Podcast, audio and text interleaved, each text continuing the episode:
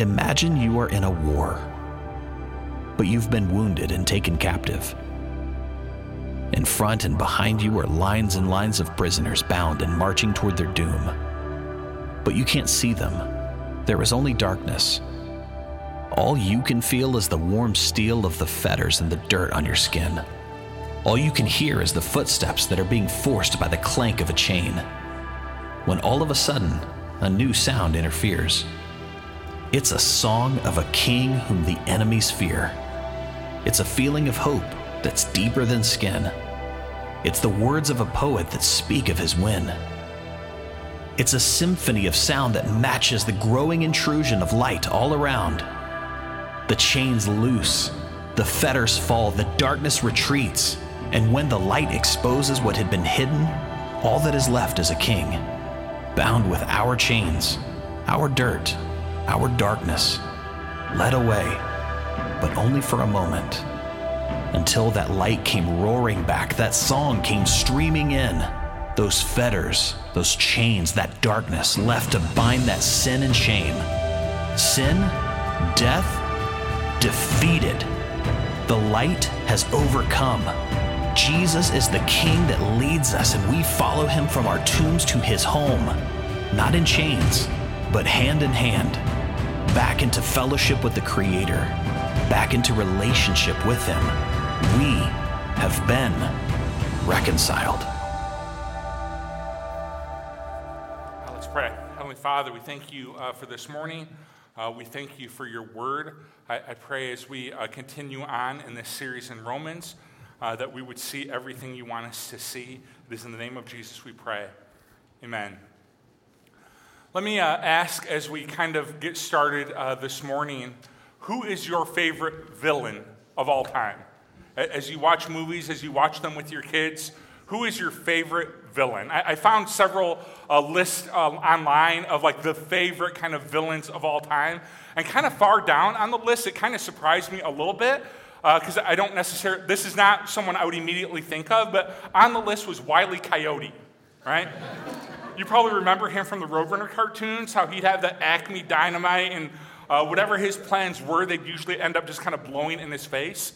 Uh, not surprising to me, further up on the list was the Joker uh, from the Batman franchise. The great debate online is who the greatest kind of Joker was. Some people, uh, usually about my age, love Jack Nicholson uh, against the Michael Keaton Batman.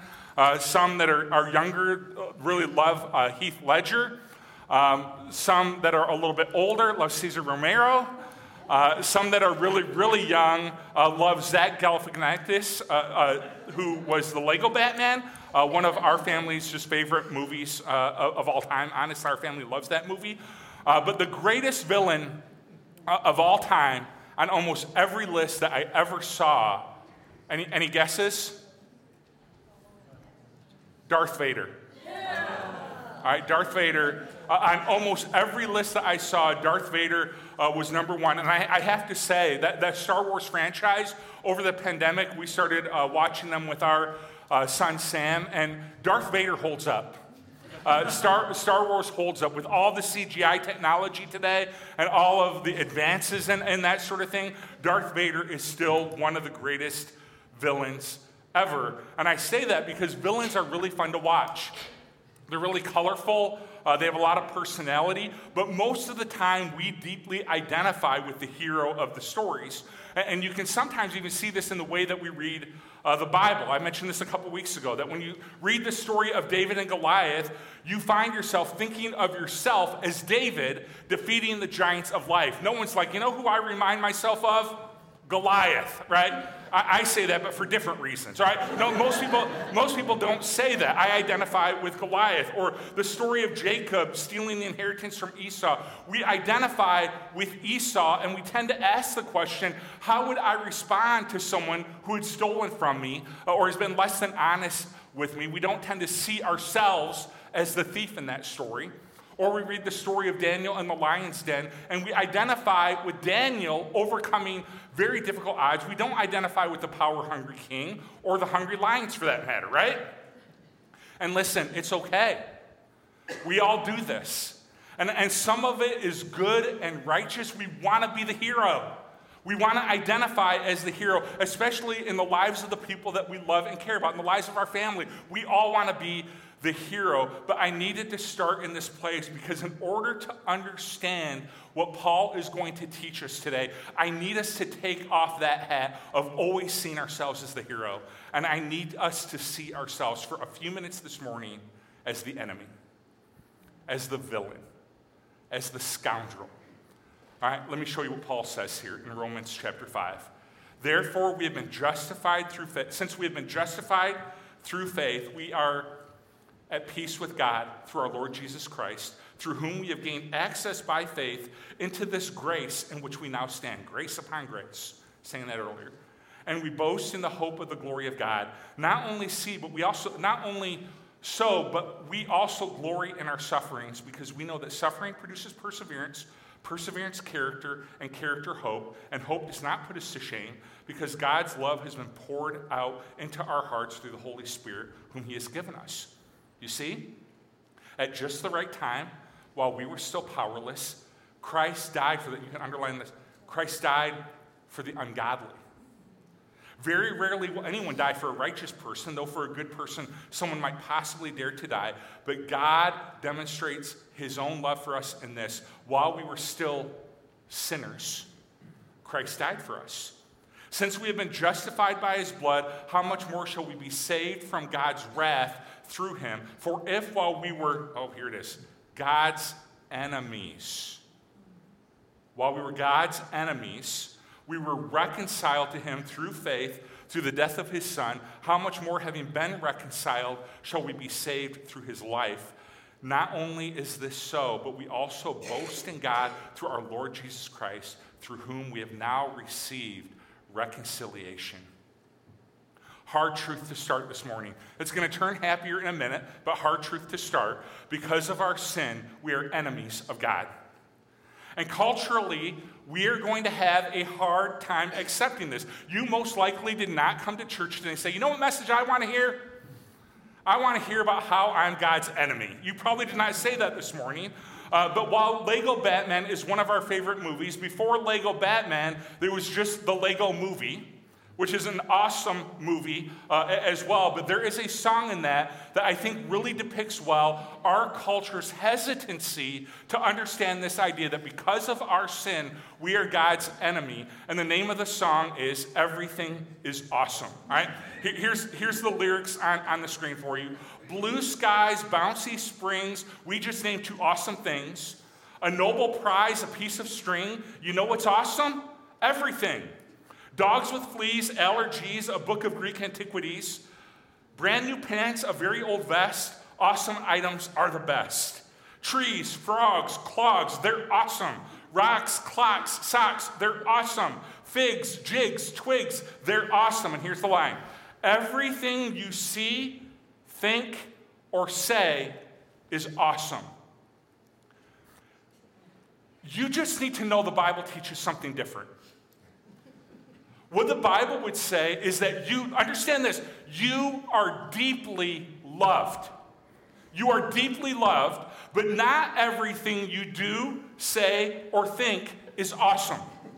All right? That is not true. Because of God's holiness and righteousness and awesomeness, our sin, all right, theologically, our sin places us in an adversarial role to Him. We become, because of our sin, the enemy of the story. The word that talks about us being God's enemy, that Greek word, all it means is just adversarial role. That's all it means. And Christianity would teach that we are not enamored with our awesomeness. Christianity teaches that we are enamored with God's awesomeness. And so we worship Him, we bow to Him. We obey him. We reorient our lives around what he says is right and wrong. And culture is trying to peddle this garbage that says God should be enamored with our awesomeness. And what it ends up resulting is, is it, is it ends up flipping the script. That instead of me worshiping God, I feel God should be worshiping me. Instead of me obeying God, I feel God should obey me. Instead of me bowing to God, I feel God should bow to me. It is a form of humanism, and you just need to know it is not the gospel. The gospel says God is great and worthy of praise, and I am loved. You are loved. But we are also sinful. So you can see the argument that Paul is making here is that on the spiritual battlefield, we are the enemies of God. We need to see ourselves to understand this sermon at all. Otherwise, this sermon's just going to seem mean if, you, if we don't understand this. That on the spiritual battlefield, we are the enemy. Paul says, deserving of wrath. And I think we tend to have this belief that other people are deserving of wrath, but I just made a mistake. Right? They're deserving of judgment. They're deserving of unkindness, wrath, whatever you want to say. They're deserving of that because of the wrong that they did. I'm not a sinner, I'm a mistaker, right? That, that's what I am, right? I, I just made a simple mistake. I want to consider Romans 1 for a minute. Well, let's go back to Romans 1. Here's what Paul writes Furthermore, just as they did not think it worthwhile to retain the knowledge of God, so God gave them over to their depraved mind so that they do what ought not to be done. They have become filled with every kind of wickedness, evil, greed, and depravity. They are full of envy, murder, strife, deceit, and malice. They are gossips, slanderers, God haters, insolent, arrogant, boastful. They invent ways of doing evil. They disobey their parents. They have no understanding, no fidelity, no love, no mercy. Although they know God's righteous decrees that those who such, do such things deserve death, not only so they continue to do these things, but they also approve of those who practice them. Now, here's what I guarantee because I felt the exact same way. When you read that list, there are things on that list that you would agree are deserving of God's wrath. Maybe you feel that way about someone who would murder someone else. You say, yeah, yeah. If you see, yeah, yeah. If you take a life, whatever God does is, is fine. God should do whatever he wants to do. They are deserving of the wrath that come comes their way. Maybe you feel that way about someone who hates God. Someone who just has a deeply angry, adversarial relationship to God, and you're like, yeah, yeah, yeah. People that just hate God, whatever God does, I'm, I'm on board. Maybe you feel that way about certain kinds of depravity. Like one of the things I struggle with is someone that would hurt kids. You know what I'm saying? Someone that would hurt kids. I'm like, God, whatever, whatever you want to do, uh, is fine. We have these categories of yes, they are deserving of God's justice, they are deserving of God's wrath, they are his enemy. But there are probably things on that list that you don't feel that way about. You might feel that way about disobeying parents. I mean, Paul, come on, decaf, dude, right? Disobeying your parents, everybody does that, Paul. You might feel that way about deceit. Who's never lied before, Paul? I mean, take, take it easy, right? You might feel that way about greed. I mean, on some level, Paul, we're all looking out for ourselves. We're all kind of driven by greed a, a little bit in, in this world, and we see sin on some level. We see it in them. We fail to see it in ourselves. We have a hard time seeing it in ourselves. And here's why that happens there's a certain amount of holy in all of us. And there's a certain amount of sin in all of us. And sometimes that certain amount of holy in all of us causes us to see sin in them, but to not to see the need for God's wrath in them, but not to see it in me at all. And Paul is trying to teach us it's in all of us. You might have had the same reaction to Romans 1 that I did. It's like, man, Paul, if you really put this way of thinking on every single person, Every single person is going to be deserving of God's wrath, Paul. You described every human being that's ever lived. Every single person would be deserving of God's wrath if we initiate this standard across the board. And if you listen very, very carefully, you can hear Paul slow clapping. right? You got it. Yes, absolutely. That is exactly the point. God is holy and perfect and righteous. He must deal with sin. God does not have a little bit of holy in him like you and I have. God has the whole package, the whole deal, the whole amount of holiness. And so he, as a part of his character, must deal with sin in them. He must deal with sin in us. And Scott handled it so well last week that we have been justified through grace. You see this language all throughout Romans. We have been saved. We are at peace. We have been reconciled. that our sin placed us in this adversarial role to God. We, through our sin, we became his enemy. But Jesus, through the cross and by his grace, God has made his enemies his friends. Because of grace, you are a friend of God through Jesus. The image is of a, of a battlefield. It's a popular image that you'll see in movies all the time. But there comes a point in the battlefield where the hero of the story is like, I've had all I can take. I'm done. I'm going to end this, right? And the music starts at a crescendo, and the camera pans down so that you can see the things the way the hero sees them. And he walks slow motion through the battlefield with axe in hand or gun or whatever, music playing, and he kills one after enemy after another until there's either a retreat or just everybody's laid decimated. You've seen this movie, right? It makes a great movie. It is not the gospel. The gospel of good news is that God was ready to end the battle, and instead of killing his enemies, he sent his son, his one and only son, whom he loved. And he didn't kill all of his enemies. Instead, his son gave his own life so that we could be saved, so that we could be justified, so that we could be made right, so that we could be reconciled with God. And we were no longer his enemies, but instead, we are his friends. You see, the gospel, it is more than a get out of hell free card. It is not meant to be overly consumed with the next life. It is meant to be consumed with this idea that I am reconciled to God. My position has changed. I'm no longer his enemy. Now I am his friend, and I'm free to know him and worship him and follow him and be transformed by him. Mark, one of the guys that I'm preaching with in this series, he's a pastor down in Joplin. He said, Justification takes care of your legal problem with sin. But reconciliation answers your, relation, your relational need to be close to the one with whom you're in battle. And that is absolutely a beautiful image of what Christ has done. I was talking to Cheryl, my wife, this week about the message, and we, we were talking about how sometimes you'll see depicted in a show or a movie this idea that someone does something extraordinary for someone in their family. They bail them out or they help them out in some profound way, and they'll say, hey, hey, hey, I, you know, they're just kind of exasperated with the person. And they'll say, I did this for you. Uh, I took care of this for you, but we're done now. All right? This is the last thing I'm doing for you. We're done. I never want to hear from you again. And the gospel says, that's again not the gospel, because the gospel says that our God reached out through Jesus. And he didn't say, I'm done with you. He said, You were my enemies, but now I want you to be my friend. And because of the work of Jesus on the cross, you are no longer his enemy. I am no longer his enemy. But we are forgiven, we are justified, and we are reconciled.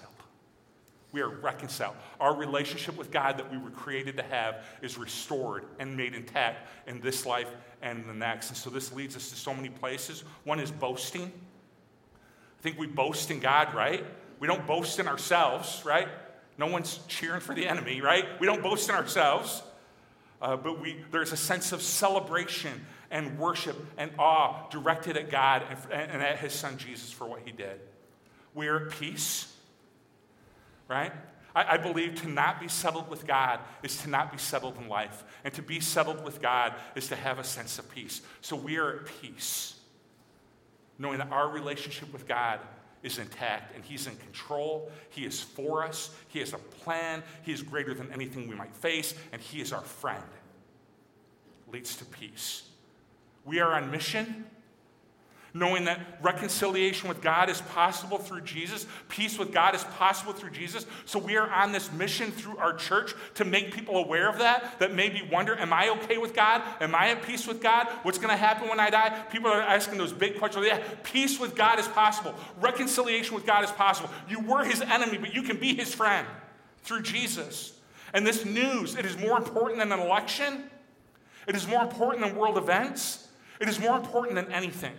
Peace with God is available to you. Reconciliation is available to you through the work of Jesus on the cross, and we have hope, knowing that we are reconciled now in this imperfect place. Where hurricanes hit and difficulties come, in this imperfect place, we are at peace. And someday we'll be reconciled in heaven in a place of perfection where peace will absolutely reign. So I would think this theology that we serve this God who makes his enemies his friends. That this extraordinary news of the gospel, I think this would have a profound impact on several things in our life. Politics. Let's talk politics for a minute. Right? Uh, if you enjoy politics, that's great. It's good to enjoy politics. It is not great to identify your fellow man as an enemy that needs to be destroyed. Because we serve a God who entered into the battlefield and could have destroyed us. He could have. He would have been well within his rights to destroy humanity, but instead, he reconciled us. So, in the battlefields of our life, like politics, we are following his example and we are not striving for the destruction of our fellow man, but instead we are striving for reconciliation in all things. We are striving to make our enemies our friends. World events. As various conflicts arise in our world, we are on our knees praying, not just for victory. We don't just pray for victory, we're praying for the gospel of reconciliation to invade those nations, that they might see Jesus and they might see what Jesus did for them to reconcile them back to God and how God made a path for them to no longer be his enemy but his friend. And we pray that they would see Jesus and that not just victory would come, but reconciliation would come. It changes the way we pray for world events. Personal relationships. In every personal relationship, we have conflicts and these battles arise. It's a reminder that we are called to this ministry of reconciliation because it's the example that Jesus set. And we strive for peace. We strive to make people who we view as our enemies, we strive for a path forward in order to make them our friends. And while all of those things are true, and I stand by all of them, right? I try to do that with my sermons, right? Stand by it all. But the example that Paul gives, that I want to drill down on just a little bit with you, the, the idea that Paul drills down on applies to suffering. That this idea of reconciliation with God, that he makes his enemies his friend, that you are now a friend of God, it impacts the way we see suffering. Listen, things were not great in Rome. They had no idea how much they were going to need to hear this message Paul was giving them. A few years after Paul wrote the book of Romans, a huge fire broke out in Rome, destroyed nearly everything. And most historians now believe that Nero, who was emperor at the time, that Nero started that fire that destroyed the whole city. But to divert attention away from his role in that fire, Nero pointed the finger at Christianity, at the Christians living in Rome. And this started what became known as the Great Persecution of Rome against Christians. And listen, if you are a Christian living in Rome at the time, it was a horrific time to be a Christian. They were crucified, they were beheaded, they were covered in blood, and fed to dogs. They were lit on fire to bring light to Nero's gardens. It was a very difficult time to be a Christian living in Rome. And what happens when we suffer, what happens to a lot of people, is they forget the gospel when it comes to suffering. And so they start to suffer and they begin to say things like, I don't think I'm God's friend. I don't think God I don't think God considers me his friend if he's letting me go through this. I must not be his friend. I am his enemy. And maybe you've even heard a friend say this before. I, God, God, God doesn't love me. Look what he's allowing me to go through. Why would he allow me to go through this? And it's in these moments of suffering that we forget the gospel. We're like, Am I really his friend? Am I really? And today I want us to drill down on the gospel and I want us to be reminded that through the cross, you are more loved than you can imagine and you absolutely are God's friend. He sent his son to die for us, to reconcile us back to him. We are his friend. And if you can remember that in times of deep suffering and sorrow, it can allow us. What Paul is teaching us is that if you can remember the gospel and that you are his friend, you are not his enemy, you are his friend. If you can remember that in times of suffering, here's what's going to happen you will see your suffering in a whole new light. Let's read again what Paul says. Therefore, since we have been justified through faith, we have peace with God through our Lord Jesus Christ, through whom we have gained access by faith into this grace in which we now stand. So, Paul is drilling down on this. You're justified, you're reconciled, you're forgiven, you're no longer his enemy, you are loved. and we boast in the hope of the glory of God.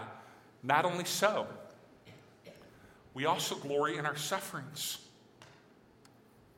Paul said, You're going to see your sufferings. When you remember that God loves you, He doesn't hate you, He loves you, and He sent His Son for you. You're going to see your sufferings in this new perspective. Not only so, we glory in our sufferings. Paul, are you crazy?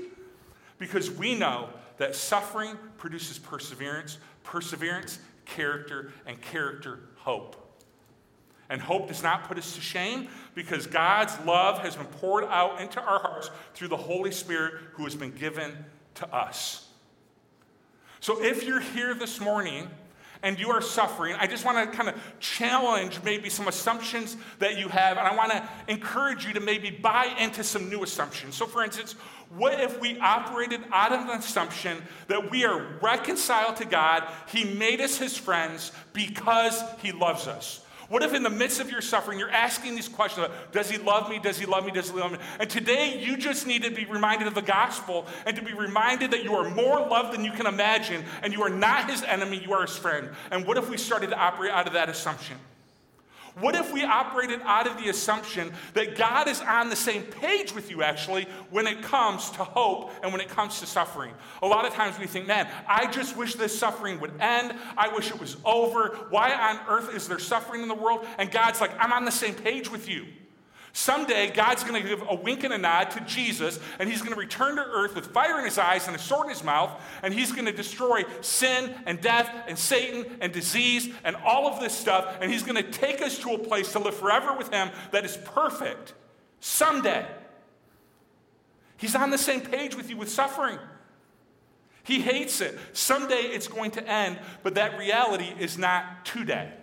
That's someday. So, what if we operated out of the assumption that, like, I believe something about suffering that God doesn't believe? What if you actually are on the same page with Him? And what if we operated out of the assumption that while we wait for that day, that He has given us through faith, through reconciliation, everything we need to make it through the season we're in? What if we operated out of the assumption that we are not alone, we are His friend? And God treats his friends so well. And God loves his friends. And he's with his friends. And he's going to give us everything we need to make it through the season we're in. This hardship, this difficulty, this suffering, he's going to be with you. And what if we operated under the assumption that God, who loves us, could do something really good and really beautiful in our suffering? This is Paul's teaching. He wrote this book of Romans, and let me tell you, it's just a couple years away. They had no idea this really ugly thing that was coming for them. They had no idea the ugliness that was about to ensue in, in Rome.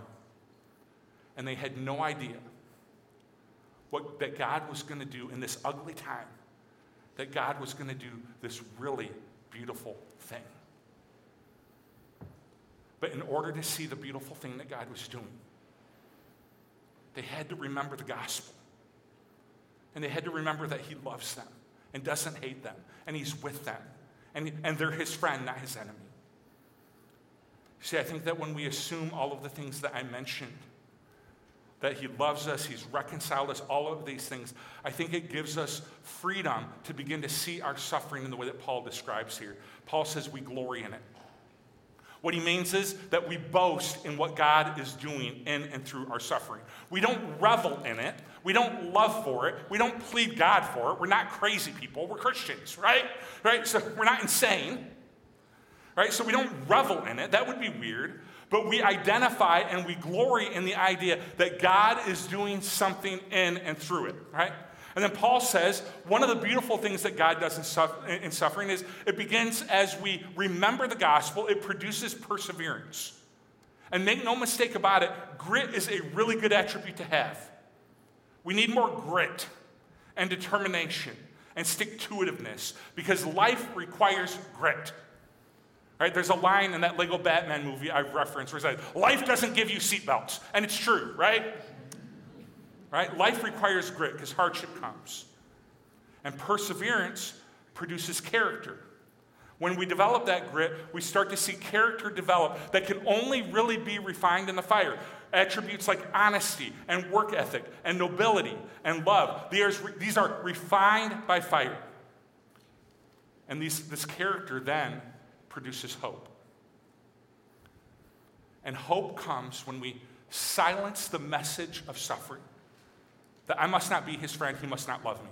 We silence the voice of suffering and we allow the gospel and we allow Jesus to scream a bigger truth to us. That no, I'm his friend. He loves me. He's in agreement with me that someday this is going to end, right? He's in agreement on that. Uh, and someday Jesus is going to return, and, and that, that he's given me everything I need to make it through the day. Hope comes when we remember that we are actually reconciled to him. And he loves us, and we're not alone. We are not weak. You are not weak, but you are empowered.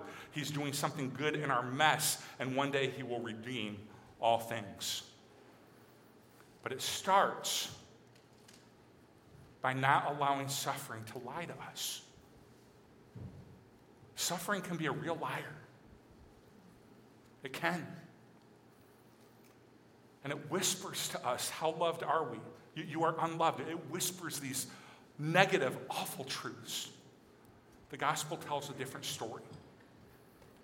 You are more loved than you know. You were his enemy, but through Jesus, you are his friend. And he loves you very much, and he's with you every step of the way. And someday he will return. But until then, we allow our suffering to produce character and perseverance and increased faith. And God is going to do something beautiful in the ugliness, just like he did in Rome, just like he's done in my life, just like he's done in your life. A hundred people could tell a story this morning of how God did something beautiful in their mess because it's what he does. Let's pray. Heavenly Father, we thank you for Jesus. We thank you for his grace, and I want to pray that we would remember that we are reconciled to you. Sometimes, in the midst of suffering, we begin to be- believe these lies about your love. And I want to pray this morning your gospel of grace, your good news, would shout above our suffering and remind us that we are reconciled to you. You love us, you are with us. You haven't turned your back on us. We are your friends. And we're grateful for that. We're grateful that you created a way for us to change positions, that we were your enemy and now we're your friend. What an amazing thing that you do.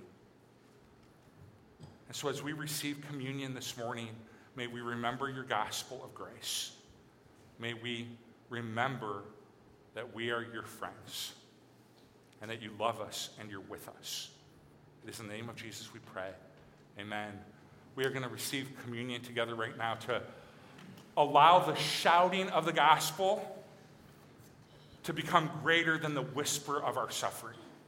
All right? That's how I want to phrase this time right now. Allow this message of the gospel to shout to you that you are his friend, you have been reconciled, you are loved, he is with you, he is empowering you, he gives you joy, hope, and peace in your suffering, and he's going to do something beautiful in your situation. Allow the truths of the gospel to shout what has maybe been, maybe needs to override the whisper of a suffering. And so we're going to receive communion right now, and it's just an opportunity for you to reflect on the gospel of good news, how you're justified and reconciled and, and made right. And then I'll come back up after we receive the two cups, and we'll receive it all together as a church family. His body given for you, his blood poured out. Jesus, we thank you for your grace. We thank you that we have been reconciled to you, that you make, you're a God who makes your enemies your friend. And that is an amazing, beautiful truth, and we're grateful for it. It is in the name of Jesus that we pray. Amen. If you guys want to take a minute and pull out your uh, bulletin, uh, we're going to do our uh, elder vote right now. And um, uh, we have our kind of uh, normal congregational officers at the bottom of the page. Um, and uh, in addition to that, if you need a ballot, go ahead and raise your hand, by the way. If, they're in your bulletin, but if you need one, um, and uh, at the bottom of the page is uh, our normal uh, officers. Chairman of the congregation will be Travis again. He's done it for a couple terms now. Vice Chairman James Zelhart and Treasurer Roger. And then new elders is Jason Wigard. if you want to just kind of lift your hand, Jason, or stand. All right. Um, And then Travis White uh, up here in the front is being reaffirmed. And so uh, we're very excited to present these men to you.